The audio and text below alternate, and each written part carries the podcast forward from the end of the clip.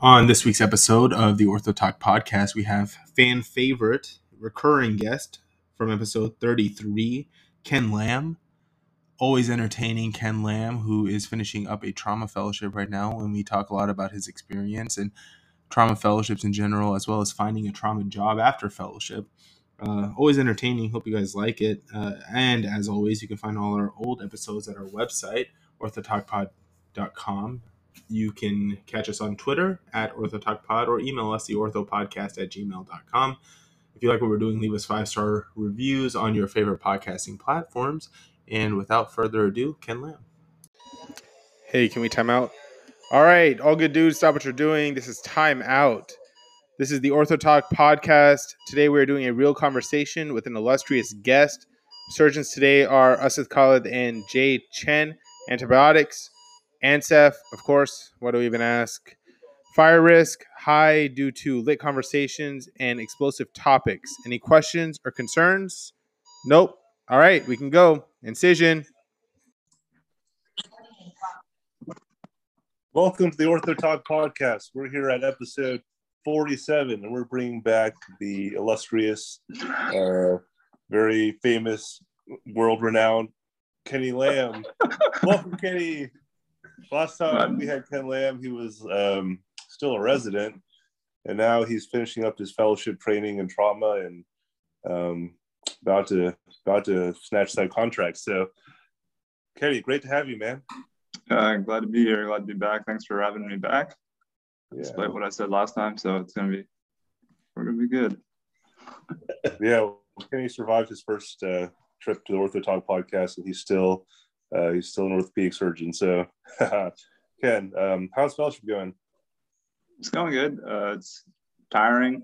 I think overall, uh, I haven't met a trauma fellow yet that said they they worked that they haven't worked harder than they did in residency. So I think all of us are, are working harder than we did in residency. So it's a it's a it's a grind for sure.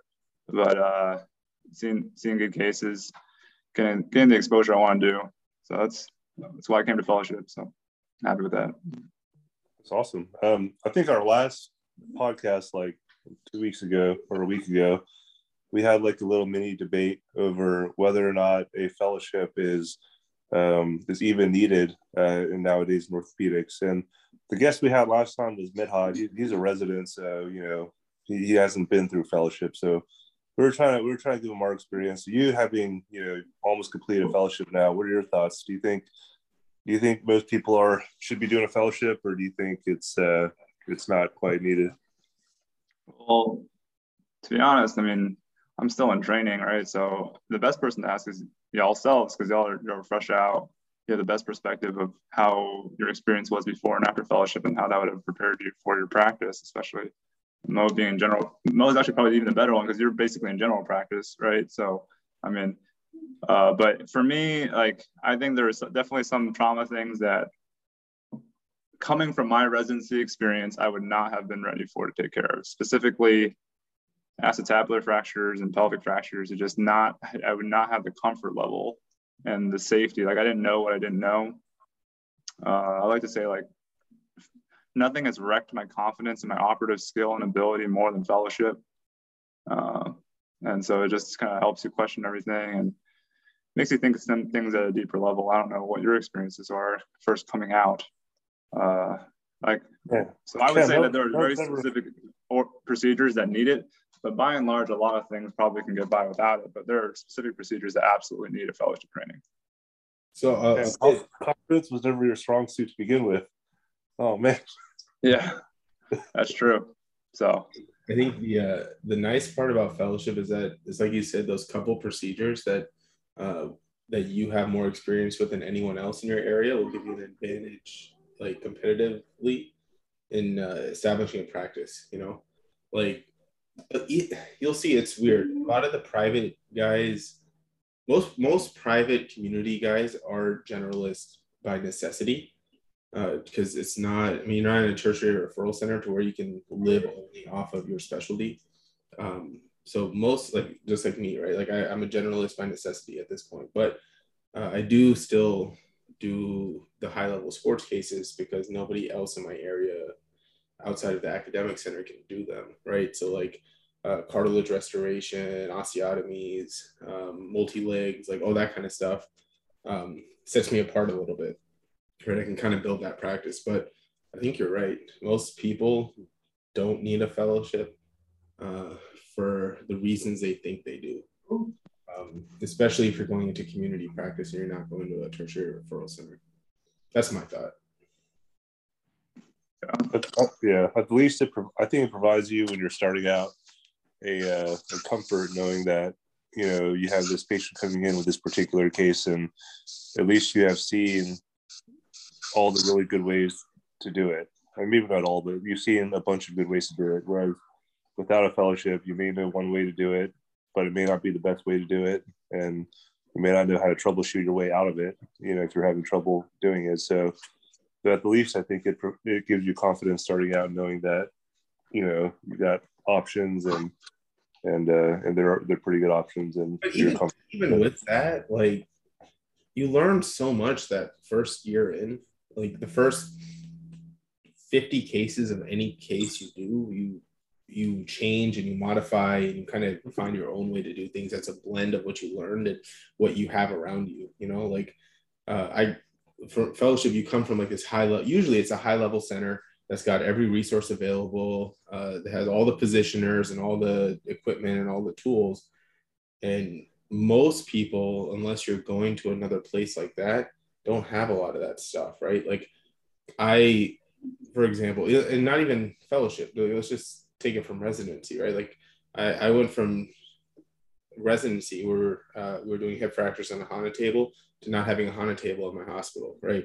I we used to remember we used to hate using the fracture table in residency because none of us knew how to use it except for one attending who liked using the fracture table. But here I only have a fracture table, so I had to like figure that out. You know, um, things change. Like it's it's it's tough to prepare for not having that kind of stuff unless you know in training you're you're thrown into a bunch of different environments, which could be very beneficial. I think you know, like if you have rotations out at a community hospital or rotations at a smaller hospital that doesn't have all the resources, I think that kind of training is probably more valuable than you know, learning the specific one or two procedures. Uh, but that first year is very tough in that sense because you got to figure out how to do things right and how to do things safely without doing it the way you're used to. You, uh, I guess one of the questions I had was, you know, there's some talk like, you know, you learn more in your first year of practice than you'd ever do in fellowship. At least some of the old, uh, old some, uh, there's some thought, that's one of the thought processes. Like you guys being two, three, two or three years out now, um, are you guys, do you guys agree with that statement that like I learned way more than my first year of practice than I ever did in fellowship? Or is it more of a compliment? Like I learned something different in practice than I did in fellowship. I think it's a compliment. I I don't think I can compare the two really. You know, um, I remembered more in my first year in practice than I did in my fellowship because I had to go back to a lot of residency stuff I never touched in fellowship.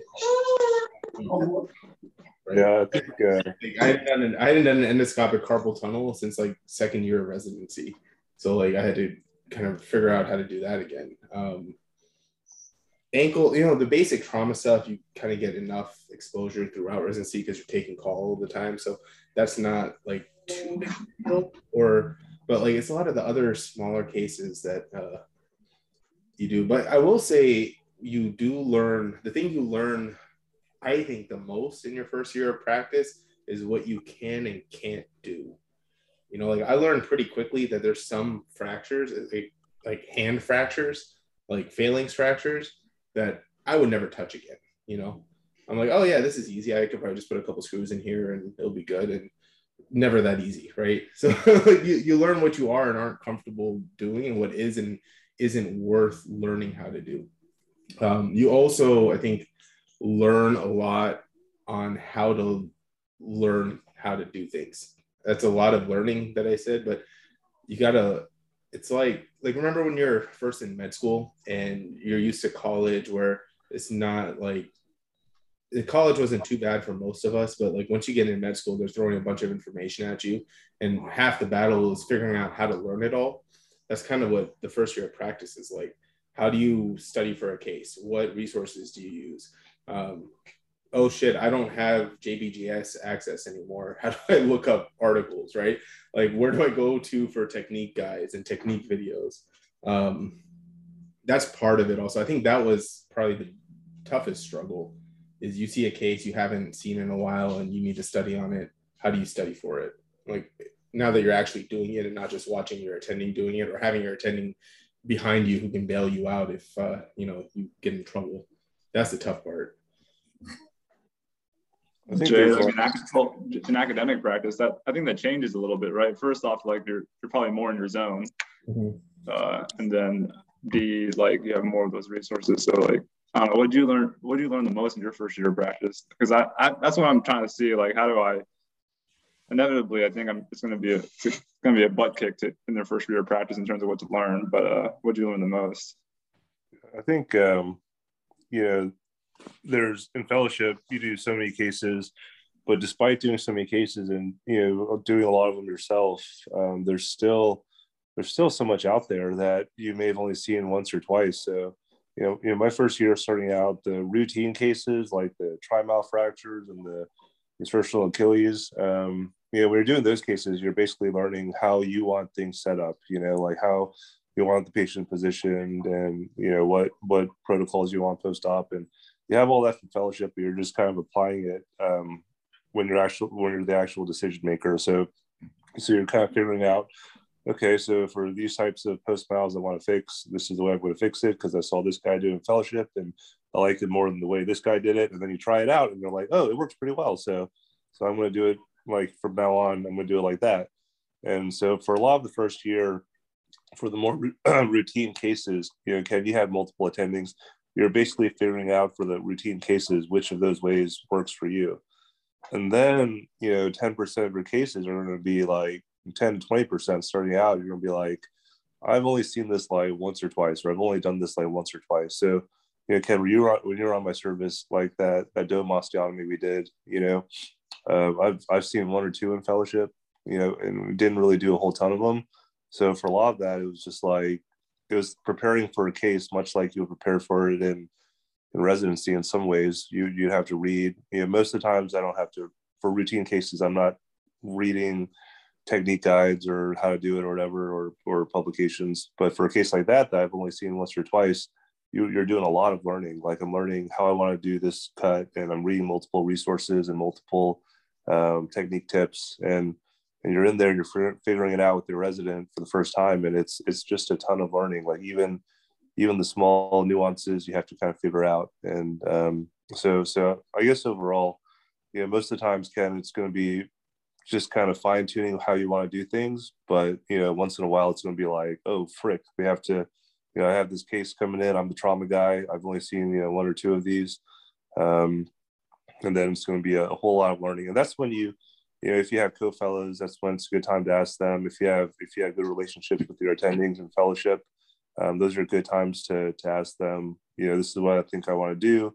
What are your thoughts on this? And, and they can help guide you with that. So, um, so I think really that's that's how it is your first year, and then and then clinic. Well, you don't do a lot of clinic probably in, in trauma, but you know, clinic's a whole different beast in terms of in terms of learning. You have to develop your style. A next, I think that's a tougher challenge, honestly. Mm. Stuff. Yeah. You like there's a lot more variable there, uh, especially if you have you know a PA or residents or someone trying to help you. How do you use them? How do you build your notes? How do you uh, how do you want to handle patient phone calls? Right? How do you want to structure your support staff as far as MAs, clinics? rooming patients, um, what X-ray views do you want to use, right? Um, that's a that's a tougher thing, I think, because you don't. We, we all focus on the operative side of stuff, and we probably should, but the nuance of clinic can make or break your practice really just because if you're not efficient in clinic and you don't uh, like you don't have a set way to do things or you don't have like structure to your clinic uh, it's tougher to build that practice. I, mean, I guess you know, trauma is a little different, but uh, for most people trying to get an elective practice, it's tougher if you don't uh, have that side of things. Uh, like even paperwork, things as like things as small as like consent forms, or like surgery booking sheets, like things like that. how do you are you going to use the ones you use in fellowship? Are you going to make your own? Who's going to do it? Like little things you don't really think of, uh, but can make a big difference. Yeah, I think uh, you know when you're starting out, um, your first year, just make make very liberal use of of your resources. So, you know, don't don't be hesitant to call up your attendings in fellowship or give them a text. Um, you know, we had we had those three cases when you're on my service that were all pretty complicated. We signed up, and uh, and you know, I got multiple attendings, you know, viewpoints on those, and some of them I was like, that sounds dumb. But some of them I was like, yeah, that's pretty much what I was thinking. So I, I have more confidence going in that it's it's the right thing to do, or at least it's not the wrong thing to do. Like I'm not the only person in the world who has this idea. Um, and then you know, if you have co-fellows, just I text my I text my co-fellows pretty much every day, just uh, not even just to talk about, not even just ask questions, but just to like share cases we've done and analyze, you know, hey, this is my x-ray. Do you think I could do anything better? Or how, how would you criticize this? Um, and, and I'll criticize their x-rays without them even asking. They'll be like, oh, check this out. I'll be like, that looks like butt. They'll, it's kind of funny, but um, resources but, big, right? Because like it's resources. You forget a lot really quickly about the stuff you don't see every day. So like, like I like I'll text Jay any fun angle thing I have a question on, right? Yeah. Even he's seen it way more than I do, and I'll usually just do what he says. Or uh, like even Creed, I'll text Creed about arthroplasty stuff because I don't know anyone else who did who's doing a joint fellowship, right? But like, like or uh, like I'll ask Foreman about stuff. Like even from residency, you use those people. You create a wide net of like support uh, for the other stuff you're gonna see because it's gonna come through at some point, and uh, you don't want to just kind of guess on it. At least get it's always good to get a couple takes on cases. I think. I had this like complex distal humerus fracture. I texted Mo the other night. Yeah, I, I had to squeeze it into like a brief window in my morning because that afternoon clinic. I'm like, hey Mo, I've got like a brief couple hours to do this case. You know, what are your thoughts on this case? And he's like, yeah, don't do it. Give it to someone else. Yeah, don't. don't. like, and then and then the next day, you know, I finished my first case. It's like 11 p.m. And then I got clinic at one. I'm like, man, thank God I passed this case off to someone else. So, so it's just it's it's uh, just use your resources. Like if you have foot and ankle stuff, you can text me, you know, whatever. Um, I think the other thing too that you have to learn that you don't learn enough of in residency and fellowship uh, by design is all the all the politics of working in a hospital. And we kind of talked about this last time too, but you know, you're gonna have like you're you're to have people that are basically they're not they're not trying to sabotage you on purpose, but they're basically sabotaging you. Um, you're going to have like anesthesiologists who who the day of surgery, you know, you're telling your patient in clinic, yo, you're going to get an EXPAREL block. It's going to be great. You're to have no pain for two days. In the morning of surgery, you have an attending who's like, oh, I don't give EXPAREL blocks. He's going to get like an eight hour block. And then the patient's all pissed at you for, you know, inadequate pain control and uh, there's just situations like that. People tell um, no, right? That's a tough one. Whenever anyone tells you no, yeah. hey, I want to add on a case, no. What do you do? Yeah. Um, yeah. When to escalate things, right? Like it depends. I mean, obviously, every hospital is a little different, but uh, knowing when. Sometimes it's sometimes the important thing is knowing when not to escalate stuff versus when to escalate things as far as like administration goes. You know, like or charge nurses, we don't have your set or something, right? Another three hour delay, we have to autoclave your set. What do you do? You just sit there, you uh, make a big deal about it. You know, picking and choosing your battles is part of the political side. And, and we, like, like Jay said, we talked about this a little bit last time, but it's hard to gain that experience in residency and fellowship. Um, sometimes, you know, if you you'll see like the downside of it. Like maybe you'll see your attending try to fight a battle that he's not going to win, and this you're like, that again. But uh, without the experience, it just kind of comes with practice, you know, um, and knowing your system, knowing people, uh, knowing the people around you, and uh, it's that's that's a tough that's a really tough one. You know, it's, it's tough to prepare for that because it's going to be there, and you don't most residencies and fellowships will shield you from that kind of stuff because it doesn't have anything to do with learning orthopedics, right? Like that's it's just that's just politics. It's just people skills. Um, so I I don't know. Like I I feel like that's something you just at least I learn mostly on the fly, and I just kind of kind of learn different attitudes from mostly my fellowship attendings, uh, like their attitudes towards dealing with administration or dealing with uh, the hospital politics. Like you know, some some one of my fellowship guys would absolutely no, like you know he wouldn't accept anything other than perfection from people. So if there was ever an issue, he'd uh, make us think about it and get what he wants. Other people just let it go, you know, uh, let it let it be and kind of make do with what, what they're giving him. Um, I mean, the answer is usually in between, right, for any case. But uh, most of it's your personality, the personality of the people around you, what you think you need to do or what you can do what you can get away with. I don't know, Jay. What do you think? It, it's that's a tough one. Yeah, yeah. So I think um, it's hard, like you said, it's hard to prepare for because every situation is different, and everyone you deal with is going to be different. Um, but a good rule of thumb that um, you know I've tried to employ. Yeah, I can get a little fired up from time to time if you know people who know me.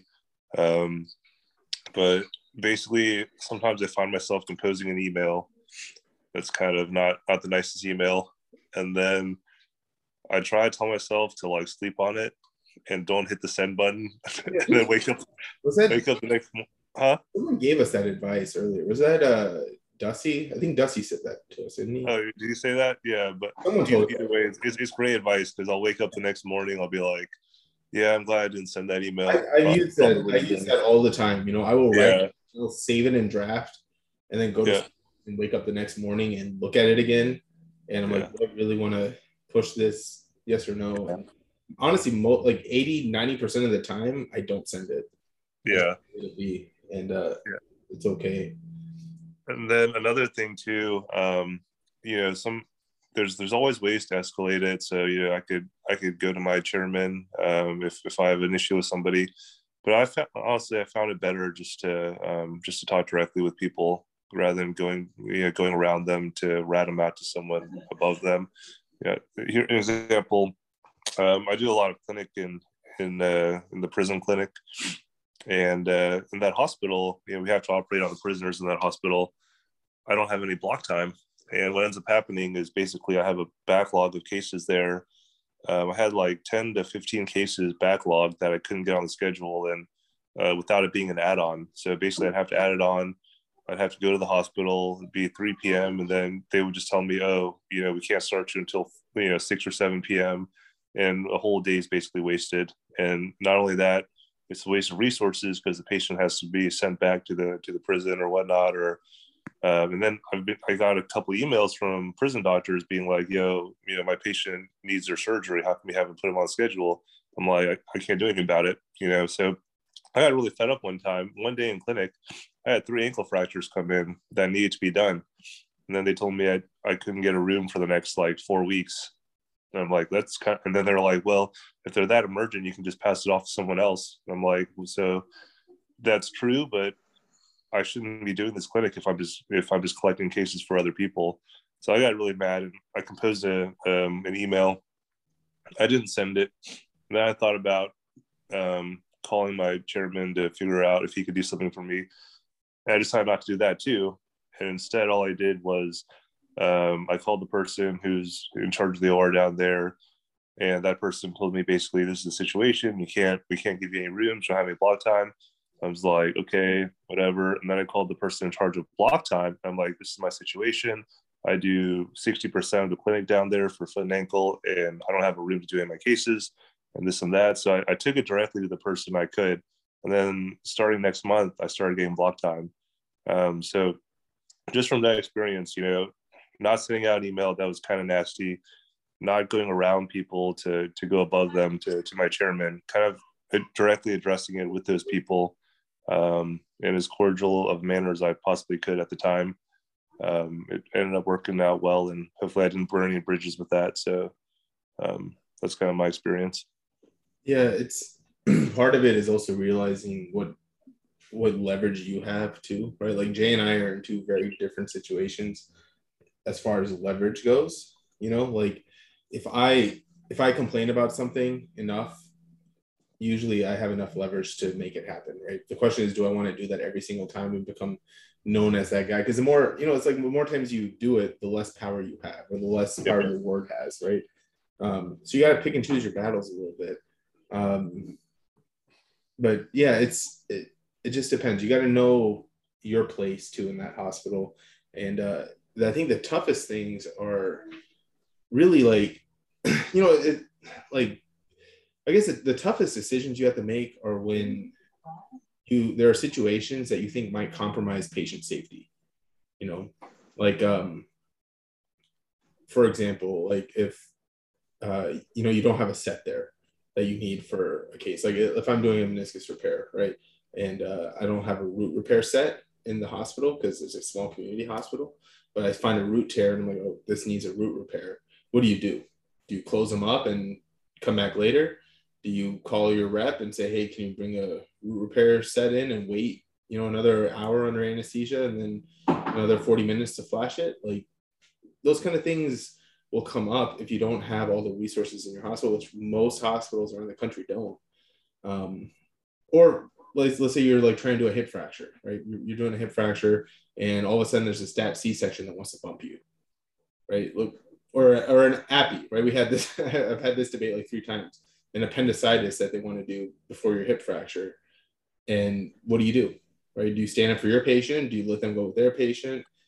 You know, those are the tough things that you gotta comes with experience and every situation is a little different and every hospital has its own problems which a lot of them are similar but they're not all the same.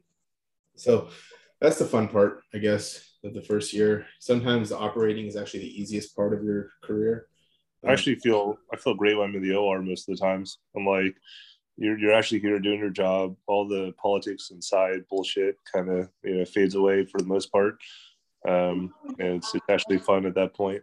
Yeah, I mean, yeah, I, I, agree. This point in at this point in my career, the most of the time, operating is the easiest part. Yeah, like it's everything else that makes this job tough. I'll say too. One thing, another thing when you start out, Ken, is for the first time you're going to have partners, and you know, not just co-residents or co-fellows. So yeah, partners uh, are very different. From mm-hmm.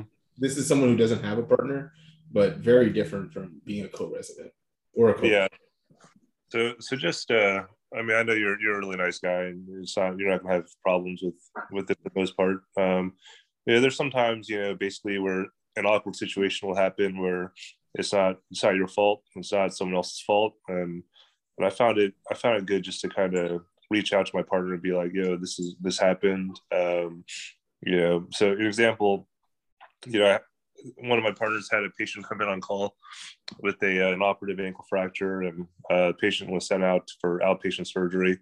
Uh, patient ended up going to my clinic because they, you know, they did some googling or research or whatever reason they, they wanted me to fix it. So um, I try to I try to move the patient back to my partner's schedule, and I quickly got a phone call from um, from an acquaintance of the of the patient who who works in the institution, and basically was like, you know, whatever happened to patient choice, blah, blah, blah. You know, they want you to fix it. So why can't you fix it?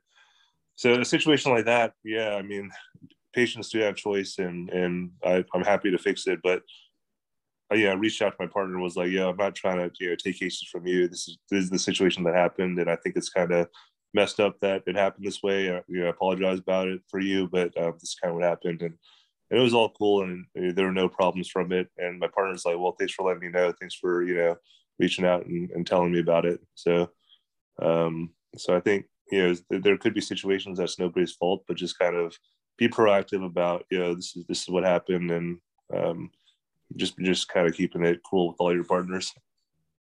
You had said that a partner is very different than a resident than a co-resident. Like, I mean, one is that you're competing for for money, uh, residents, you know. But what are the, some of the other kind of big differences in how to treat them essentially.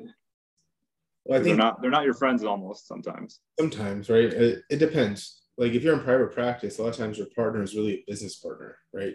So like, for example, there's a private group, or there was a private group, or it's still there. There's a private group like 20-ish miles from me that was like a very big private orthopedic group in this area that um, all four or five partners hated each other, couldn't couldn't stand each other, but they're great business partners. You know they work together to to basically build a huge practice and everyone profited off of it right? Versus in residency you, there's no money involved right? Money changes everything for a lot of people.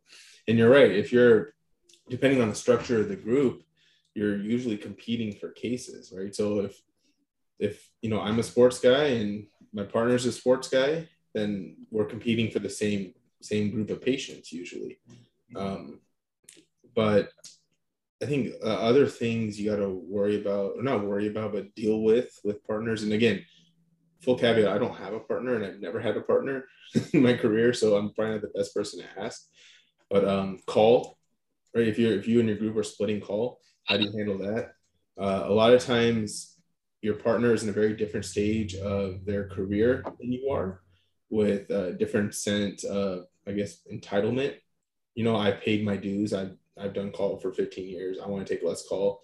Uh, you take more. How do you handle that? Right? Holidays. How do you handle holidays?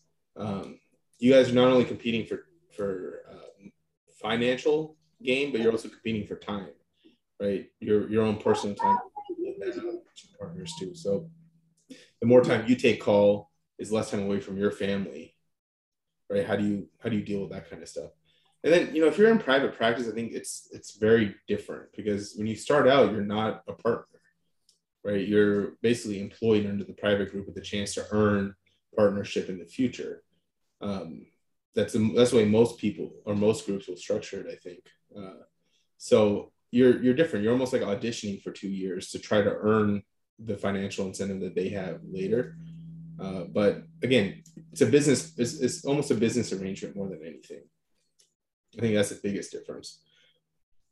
I think too. Um, by by nature, humans are territorial people, territorial creatures, I guess.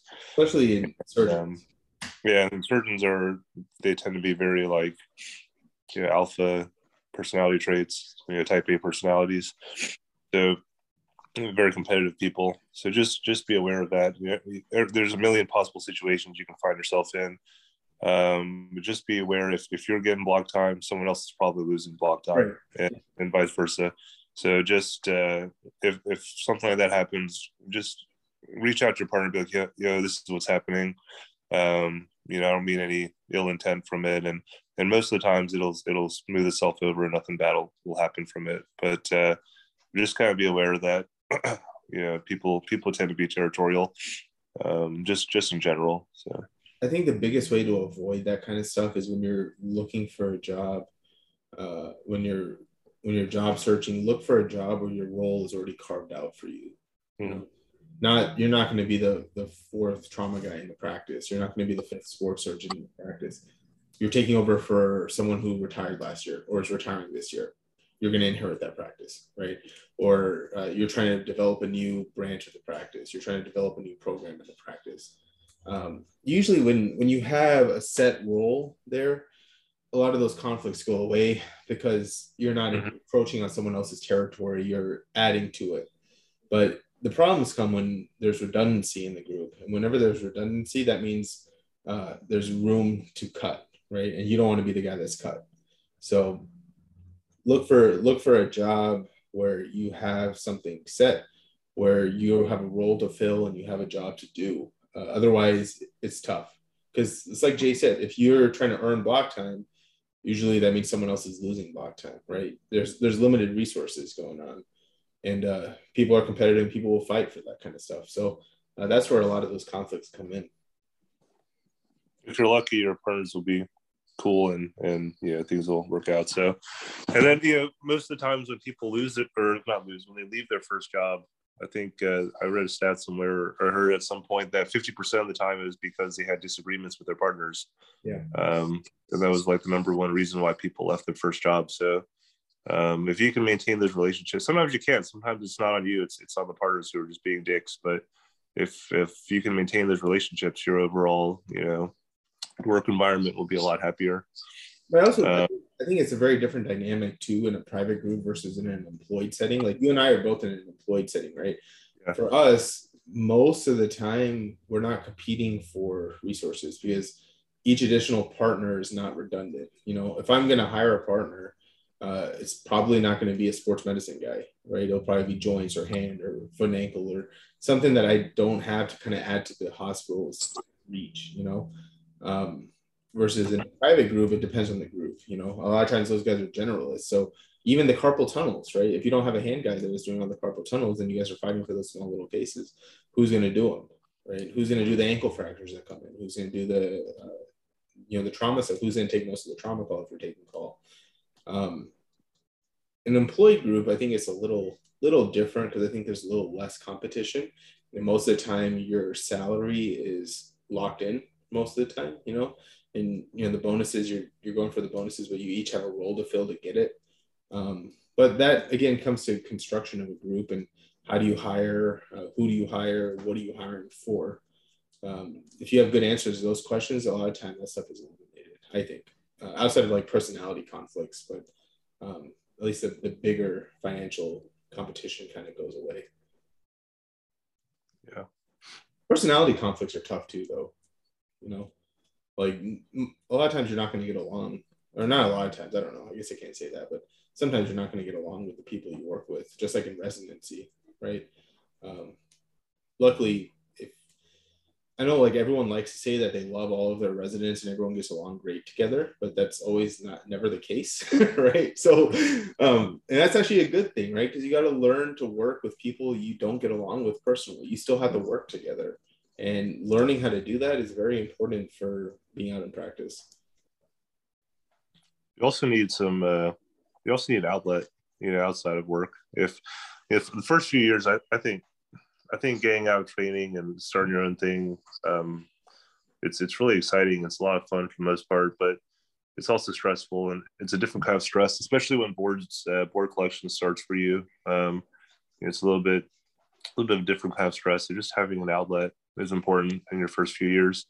Um, even now, like I just started playing, I just started playing soccer for the first time in my life, and I started boxing and just uh, just kind of fun hobbies that that are new and, and stimulating. So and then for you, you know, with your with your girl, um, just kind of make time to to spend time with your kid and and watch them grow. So I, I found I found the best thing. One of the best things about being done with training is that you finally have some semblance of control over your schedule. So like you know, no longer you know, in residency, I got into that mindset where like, oh, I have to make the most of every opportunity, and you know, at night I'm going to read for cases, I'm going to prepare for this and that, and that's all necessary. But once you're an attending, you feel a lot more free to be like, you know, oh, yeah, tomorrow maybe I don't want to, or maybe like next week whatever, I don't want to work too hard, work too late on this day. I just want to spend it at home with my kids, and um, you, you, give yourself more of that freedom once you're once you're in training, and uh, just mentally give more of yourself to, to the people that are important to you outside of work. You guys, have you guys gotten your cases yet for boards? Or... No, not yet. Yeah, I think it's like next month or something. Yeah. So yeah, we haven't. uh It's funny, me and Mo in our podcast, we took a long hiatus. In part of it was so we would avoid too much board discussion until we finally passed that test. but um, we'll cross that bridge yeah. when we come to it. It's October this year, right? Or, or when is it? Oh, yeah, it back? I think it's July. July oh, it's back in July. all right. Yeah, I think it's July. So. Everything's back to normal, I guess, huh? Yeah, I think we'll probably be invited to Chicago for this wonderful opportunity to defend our cases. Yeah. Gosh. Yeah. We're, just, we're just thankful for the opportunity, right, man? Very thankful. so, That's a tough six months, man. That's a real tough six months. Yeah. Like, well, I can't wait till we pass and we invite uh, Robert Charles Williams but um, but yeah. Hey Ken, let me ask you for fellowship. Um, you know, when I was doing my foot ankle, so actually backtrack. So when you're in residency, there's kind of this like pressure to um, to perform and keep advancing, and then eventually finish your training, right? Like we all don't want to be like held back or you know thought of as as crappy and and it's it's almost like a negative pressure in some i mean there's of course there's a positive pressure to keep learning orthopedics and blah blah blah but there's always a negative pressure as well um, to not suck. And in fellowship it was completely different.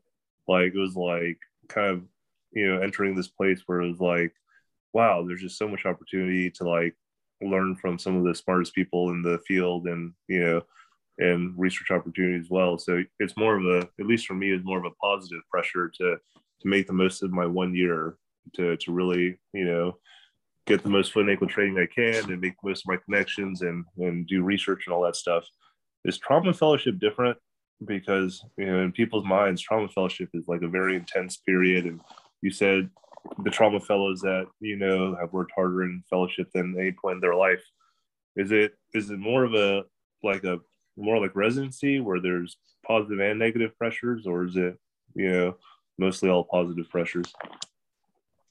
I think it depends on your fellowship, but by and large, from what I'm from what I'm hearing from other fellows, because I only have one fellow experience, but it's much more like residency. Trauma fellowship, I feel like, you know, there was a discussion on this podcast, I think a while back, was like, is fellowship more like a PGY6 or are you more like an attending? And where do you lie on that spectrum? What, where does your fellowship lie? I think by its very nature, trauma lends itself to being a lot more like PGY6 than than more like an attending. Like I take attending call, but it's very it's, it's, on occasion. I know places that take a lot people take a lot more attending call, but at the end of the day, we're very much more like PGY6 in terms of the hierarchy structure. And uh, I a lot of my driver forces basically not sucking too bad. Um, and uh, yeah, just I don't know. Maybe it's also coming from where I'm coming from. Like UTMB, we had a very and our trauma experiences were relatively limited. And Dr. Hagedorn is a fantastic surgeon and he's a fantastic teacher, but he's only one person. He's only one person's, uh, uh, he only has one viewpoint. And everyone's going to pimp you on articles that they know. However, when you have eight attendings, it's a little bit different. They're all just as academic. And I think, at least in the community practices, I, it's very interesting. Like academic trauma, like you just, I just didn't know what I didn't know. It's like the amount of information each one of these, like Jason, like these are like world class people. Like the amount of information each person holds is just head and shoulders above what I could even think about. The only person I think who'd have even a chance is Grant, maybe. And even then, I don't even think he'd have a chance against these guys in terms of like the amount of information they know. Um, so all of that just kind of compa- compiles compiles into it, and they know that there's this huge gap in knowledge, and because of that, uh, they rightly so don't really give it. They don't really care about what you think, right? they don't give a damn. right. And, and it's, it's, fair because they've been doing it 20 years. They've they've written all the articles right? So it's like who are you to really like you know say anything right? So it's uh and because of that dynamic i think it ends up being a little bit of i don't want to suck. These guys control my fate. They make one phone call and i am i can lose my job. Hey jet. Um and there's a little bit of that fear uh, that goes into my day-to-day life that is that stresses me out I think that's every fellowship too, though. Like even even ours, like you don't want to suck, you don't want to disappoint your attendings, and I mean that's part of the networking, right? You want them to be able to pick up a phone and say, "This guy was a great fellow." You exactly, should, exactly. You know? Why do you think trauma fellowships are so like busy? They're not. It's not really. I wouldn't say we're, we're super super. I think busy is a lot of busy outside, right? Just because trauma in itself lends itself to needing a lot of resources for this. The, for the number of procedures we do, the number of res- the amount of resources required that go into that, I think is much higher. Uh, and there, it isn't generate. Then trauma in general doesn't generate enough revenue and isn't. Uh, it isn't standardized enough to merit resources such that joints has. So joints and spine are arguably close to being as resource intensive. However, they make a lot more money. So they can generate, they can have the help to do it. Trauma, the reason why it's focused on large academic centers is that people don't pay, right? People don't pay half the time, so they're not going to make money. And there's like a litany of procedures. You're doing thousands of, you're doing hundreds of different procedures, yeah. like from from basically your carpus to your to your foot, right? And it, and it can be different every day. And in general, these people aren't paying and they may not have the best socioeconomic backgrounds and educational backgrounds. So all those things, and then they have trouble with where to go afterward and everything. All those things make it such that there's a large rounding burden, a large patient list burden that isn't inherent to other other uh, other specialties. Um, and then each and every case, you can't pull up the card and be like X, Y, Z. So, you know, and so there's just a lot of work that needs to be done just to make sure that the room is ready to, much like what you're saying, Bo, like they may not have the set there. A lot of my day is, I would say, you know, different fellowships are different, but my day, at least in the university, I'm spending 60% of my time, 70% of my time not operating. Hmm.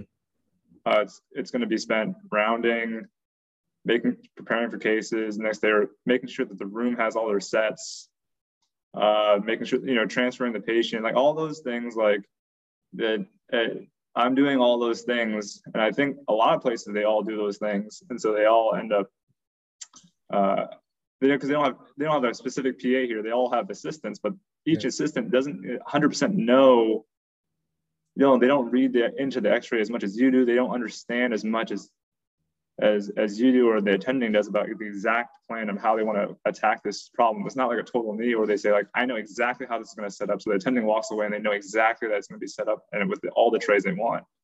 Um, so that's where the inefficiency of trauma lends itself to being a more like busy fellowship. Like just to, for perspective i get up at 4.30 every day try to get to the hospital around 5.30 and i go i usually get home on an early day it's five on a on a more regular day it's seven or eight. So it's i don't I, I i didn't do that in residency. Like i had an easy residency let's be, let's be real but i woke up at like 5 5 5.30 in residency got home by like 6 7 on the but a lot a lot of times now i'm waking up at 4.30 don't go home until 9 so it's like you multiply that by 365 it gets tiring. Yeah. Um and I don't even have to take weekend call a lot of times. So it's like, imagine the guys who have to take weekend call too. So like what Max had to do. So do you, uh, do you take for weekday call? Do you hold the pager, or do you just come in for cases? Yeah, so I take attending call during the weekday. So like I, don't, I don't hold the pager or anything. Uh, and then yeah, so that it, it just like if I have to come in for like something emergent at night, but it's only been like a handful of times.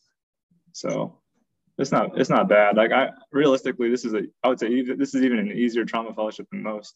Some a lot of people they really do get their butts butts kicked. They don't like to say it during the during afterward, but you know people burn out multiple times. I, I you know you guys know me. I've always been at the hospital, but I've burned out a couple times this year. It's just like you just there's just uh it's just hard. How much with all that work? I mean, again, they're so early rounding and how much time do they have for like academic conferences, didactics, and how much time do you have to like do research and things like that if, if that's your interest? Yeah, like academics, they actually they do a very good job here. They focus a lot on that. So we do have like a didactic every Wednesday, Wednesday night, Wednesday at like six. Uh, the ORs usually finish up decent time. It's just that you're preparing the next day. So usually six, most of the time we'll be able to get make it make a conference once a week, and they do a good job of enforcing that. Um, so the research time you're on your own. So that's that's every that's every trauma trauma fellowship. So, but you know, different people are able to have different, you know, are in different stages of their life and able to commit different resources. At the same at the end of the day, they do give us weekends. So you could, if you're willing to give up your weekend, you can definitely uh, do research. Sounds like you're okay. almost what is it? We're March now, so July-ish was your last month the fellowship, right? Mm-hmm. What's some of the, what are some of like the what are some of the most like outside of like the technical stuff? What are some of the bigger things you've learned in fellowship that you didn't learn in residency? Uh, some of the things that surprised me was I didn't expect. I picked up some things clinically. Like I, we had to go to clinic here. We go like half day clinic a week which is like I was like, everyone's like, oh, this, you're in trauma fellowship. Why should you wasting time on clinic? A lot of times I try to get out of it too, to be honest. But I was surprised how good these guys were clinically.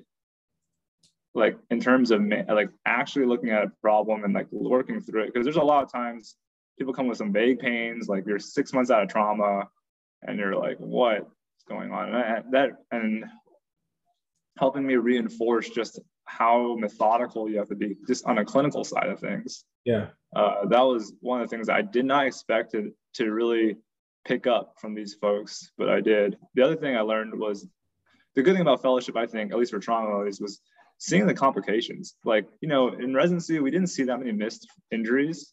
But here I see them a lot. And it's not like, you know, they're not trying. This is a busy trauma center. They're they're the residents are doing a good job. They, they see but still like we had a missed elbow dislocation. Like, how did you miss an elbow dislocation? Like, what is going on?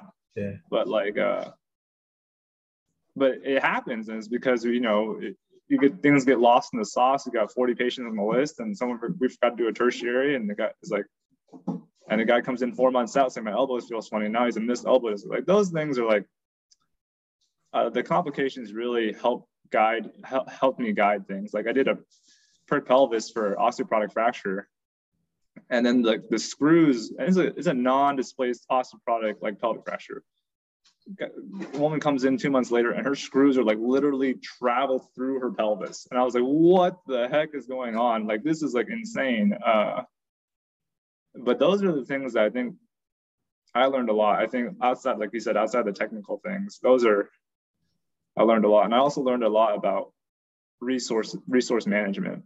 Like how resource intensive trauma is like you need sometimes you need that extra hand and not only an extra hand a skilled extra hand. It's so different I, have learned.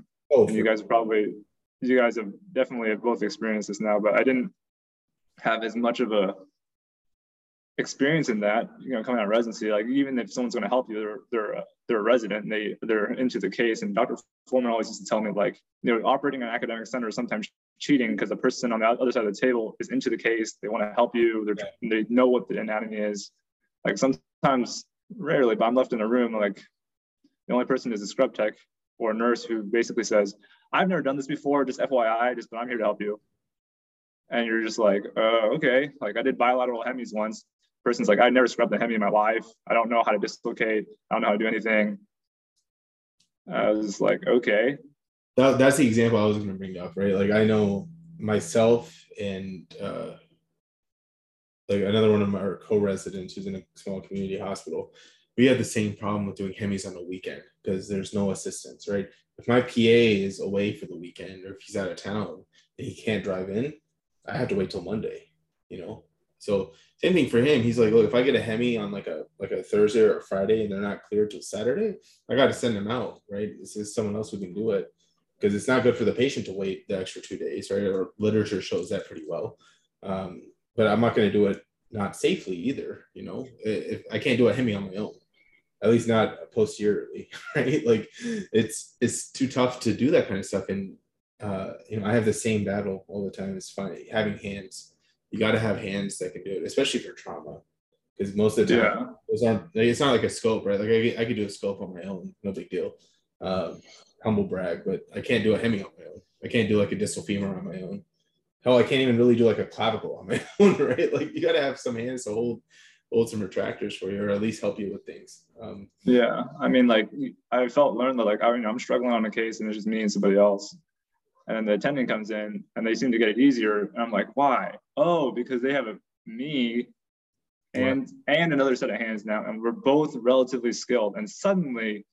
Like it's just that one extra thing. Like someone can pull traction while someone's doing this. Yeah yeah. And it's just a deep, dark wound, and someone can hold that deep retractor while they're doing this. And that just gives you that one extra step so that you have both hands to help work on the reduction. And suddenly things get so much easier. Like, obviously, there's times they just heck a schoolmate because they're, they're super skilled.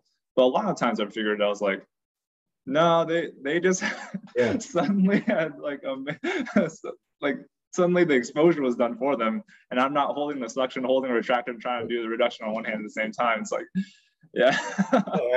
so uh, not to not to take anything away from them because at the end of the day they, they still school me on a day-to-day basis but still it's still i that i've learned like having that extra set of hands is uh is just invaluable yeah a lot of the tips and tricks people teach you are born out of necessity from not having assistance like for example putting a like the thing foreman likes to do on tibial shaft fractures putting a unicortical locking plate to hold the reduction that that almost always came because he didn't have someone else to hold a reduction while he put a nail in, right? It's the easy way. Slap a plate on there, let it hold it for you, you do the nail done. Right? Like a lot of that stuff, a lot of those little tricks are because most people don't have skill. And it's it's designed to make it easier for you to do the actual surgery or you know uh, I don't know. Jay doesn't know what we're talking about. He has no idea this point. He's got residents. Oh, this, this, is awesome. I got PGY fives, four, three, two, ones. I got students it's great. But um, when I was a resident, there's an attending, you know, that wasn't well liked, and he was, you know, left, left the program, so he's no longer there. But I'd only scrubbed like one or two cases with this dude, and all I remember, like, I was I was closing the case, and he was still scrubbed in, and the scrub tech wasn't interested, so he had he had the scissors up. I'm like, hey, could you uh, could you cut for me? Because like no one was cutting. and then he looks at me and he's like, fend for yourself. Throws the scissors down and breaks scrub. so, so the way I, I think they did that. Huh? This was the attending that did that. Yeah, I'll tell you who once we are done recording. But it was like basically my only interaction with him is I asked him to cut my suture. He says, "Fend for yourself." Throws the sutures down and leaves. So now when I have residents, so the way I teach them to be autonomous, like you guys are experiencing, when they ask me to cut, I tell them to fend for themselves, right?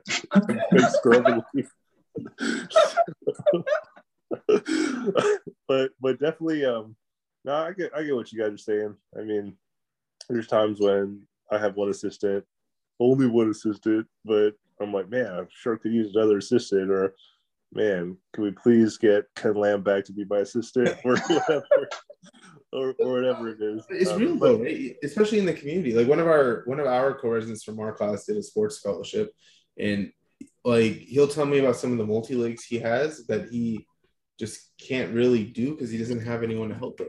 You know, like his partners can't come in and help him during the case. That's another thing we mentioned about partners. Make sure they'll help you during the case, right? Or like they'll come in and help you do stuff because uh, at least in sports, that's big. If you if you're doing a multi leg and you have another surgeon there prepping the graft or harvesting the graft while you're doing an exposure, it will it will shave you like an hour to an hour and a half off a tough case just by having hands there. Uh, but there's some stuff like he can't like even total knees. You know, like if you're doing if you're out in the community doing a total knee and you don't have like I'd argue you need like two people to help you, uh, but at least one, right? At least one person to hold retractors and manipulate the knee while you do stuff. Uh, if you don't have a robot, like it, that stuff's big, man.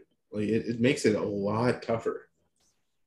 I think for me the challenge is um yeah, academics I'm supposed to let my residents operate a lot. And you know, you guys you guys have the experience going through training when you have certain attendings who when you operate with them, the case seems like really easy. Like I remember doing complex cases with like Dr. Foreman and you feel like you're like a great surgeon when you're done with the case and you don't realize how much he's basically done all the assisting that you could ever ask for. Your job is literally just to cut some stuff and put some stuff together. And so it's like, you know, like he's done the exposure, he's gotten you the tools you need. And, and, you know, so my challenge isn't like not having hands to help me. My challenge is like, now I have to step into that role where my resident is doing the operating. I got to figure out how to be that kind of assistant to where I'm, I'm still in control of the case, but I'm like basically assisting so well that it's easy for my resident So it's a little bit different of a challenge than, than you guys experience, but looking back, pretty challenging. You can. It's very easy to tell who has been out on their own versus who has never had to fend for yourself. fend for yourself. it's very looking back. It's very obvious that you, like you can see it. Who who has had to do things on their own in the community with limited resources versus who has not. Hmm. I don't know it's a good or bad thing. Like it's not like one's a better surgeon than the other. It's just it's it's just in their techniques and the way they do things. You, you can tell. Like I'm not saying that it's good or bad. It's just you can tell. Yeah. Well, I have to bounce in a few minutes, but uh, I want to do the whole talk on Ken's job search, which we probably won't have time to. But Ken, if you, if you have like a couple points you want to make about your job search, uh, one. You know? one is like uh I mean, yeah. So I guess for the for the podcast, I'm going to Chico, California. I'm going to be a hospital employed physician, and I'm also going to be working at a level three part time, about an hour away. Um, and I'm in an employed model to do it, and I basically get a stipend for every single call I do, and I don't have any bonus incentive. I think trauma is a little bit different than a trauma is like a lot of things, but there's a lot of uh, like incredible amount of variation in the compensation models and how each person wants to comp- compensate for trauma. And I think more so than a lot of other things, we're reliant on uh, the hospital resources to do what we need to do. uh, in terms of the job search, we I think there's there are more trauma jobs than I ever thought that there would be. Uh, they're often not going to be in a great location, but there are jobs out there. And that was one of the things I was really worried about was that there wasn't a lot of jobs because trauma is not a revenue generating specialty. So why would a hospital want to invest money in it? And the reason why hospitals invest money in trauma is because it, when a hospital becomes a trauma center and has and has and now that American College of Surgeons is saying that you possibly need an orthopedic surgeon, trauma surgeon, like or orthopedic surgeon takes trauma call on staff for level twos and above. Um, the entire revenue of the hospital increases. Like every single CPT code that they charge for can increase for their facility fee if they're a, a trauma center. So then that's why people like me have jobs now because basically if the more that more and more hosp- private hospitals are liking this thing because they can they can I'm a relatively cheap investment if every single one of their CPT codes or their joint surgeon they can charge like X percent more for every single joint. So that has really opened up a lot of uh, a lot of opportunity for for trauma uh, for trauma fellows like me to find a job. Uh, that also dilutes the pool of of cases. Like every trauma fellow wants to do like pelvis and acetabulum, but at the end of the day, there's going to be a diluted pool now that it doesn't all go to the big academic center. It, it siphons out to a bunch of level twos. Um, and so you probably, I think more more people aren't, aren't going to be doing the volume of like the crazy cases that they probably may want to see or not. But um, yeah, I personally was because of family reasons was more much more location driven in terms of my job search.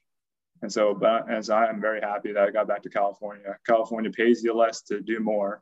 Um, and uh, just because it's so competitive there. So I'm just glad I, I'm just glad I got the opportunity to practice in California.